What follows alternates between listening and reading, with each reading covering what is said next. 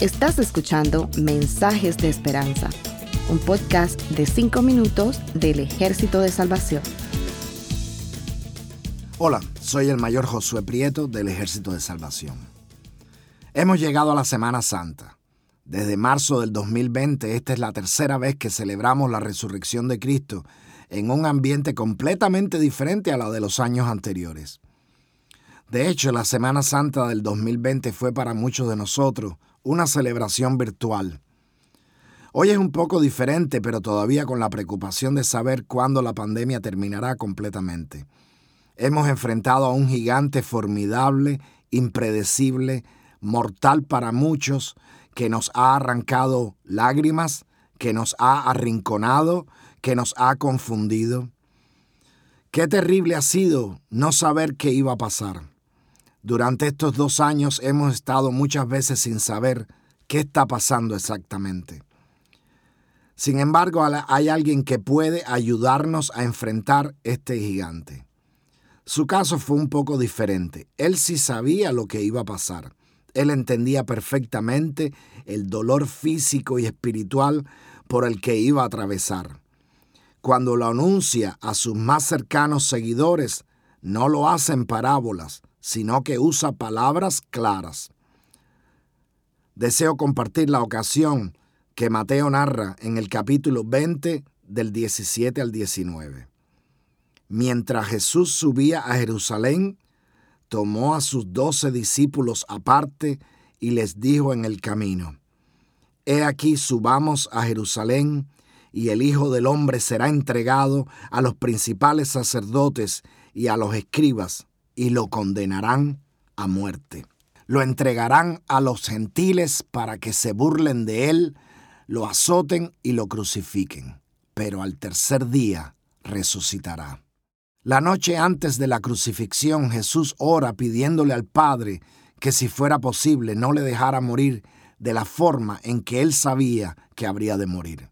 Jesús está sufriendo en anticipación por lo que habría de enfrentar durante la mañana y la tarde del día siguiente.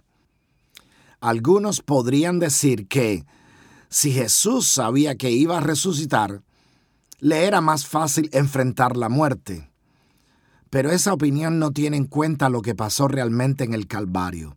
Isaías lo profetizó muchos años antes diciendo, fue despreciado y desechado por los hombres, valor de dolores y experimentado en sufrimiento. Y como escondimos de él su rostro, lo menospreciamos y no lo estimamos. Ciertamente Él llevó nuestras enfermedades y sufrió nuestros dolores. Nosotros lo tuvimos por azotado, como herido por Dios y afligido. Pero Él fue herido por nuestras transgresiones, molido por nuestros pecados. El castigo que nos trajo paz fue sobre Él, y por sus heridas fuimos nosotros sanados. Hermosos versículos del capítulo 53 de Isaías. El gigante que Jesús ha de enfrentar en la cruz no es solo la muerte. El gigante fue el pecado de todos nosotros. El sentido total de esta idea se nos escapa de nuestras mentes. No podemos entenderlo. Muchas veces no entendemos a nuestros gigantes. Cuando los hebreos están en el desierto, envían a dos espías a hacer reconocimiento del terreno de la tierra prometida. Diez de ellos traen noticias desalentadoras. Pero Caleb y Josué regresan con buenas noticias. Las escrituras hablan de la reacción de Dios acerca de Caleb en números 14:24. Dios dijo, pero a mi siervo Caleb, por cuanto ha demostrado un espíritu diferente y me ha seguido con integridad, yo lo introduciré en la tierra a la que él fue y su descendencia la tendrá en posesión. Me llama la atención un espíritu diferente. Dios no parece estar hablando del Espíritu Santo. Las escrituras usan la palabra espíritu no solo para referirse a seres espirituales, sino también es usada para referirse a una actitud. Caleb no ignoró la realidad de los gigantes o de lo difícil que sería conquistar la tierra prometida. Pero en sus palabras, unos versículos antes, Él dice que tendremos la protección de Dios y que eso es suficiente. Ese es el espíritu, una actitud de fe, de confianza total. No mi voluntad, sino la tuya, Padre. Pablo exhorta en Filipenses 2 a que haya en ustedes, es decir, en nosotros, esta manera de pensar que hubo también en Cristo Jesús.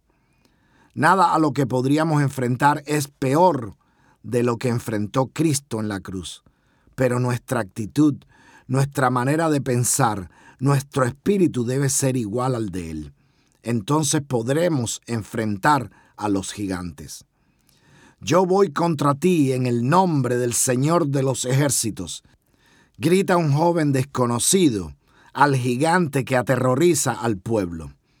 Ese es el espíritu, esa es la mentalidad, esa es la actitud, confianza en el Señor. En dos días estaremos recordando el Viernes Santo y el domingo estaremos celebrando la resurrección. No hay gigante que se resista a nuestro poderoso Dios. Que Él les bendiga abundantemente. Gracias por escucharnos. Para conocer más sobre nuestros programas, por favor visita salvationarmysoundcast.org. Dios te bendiga.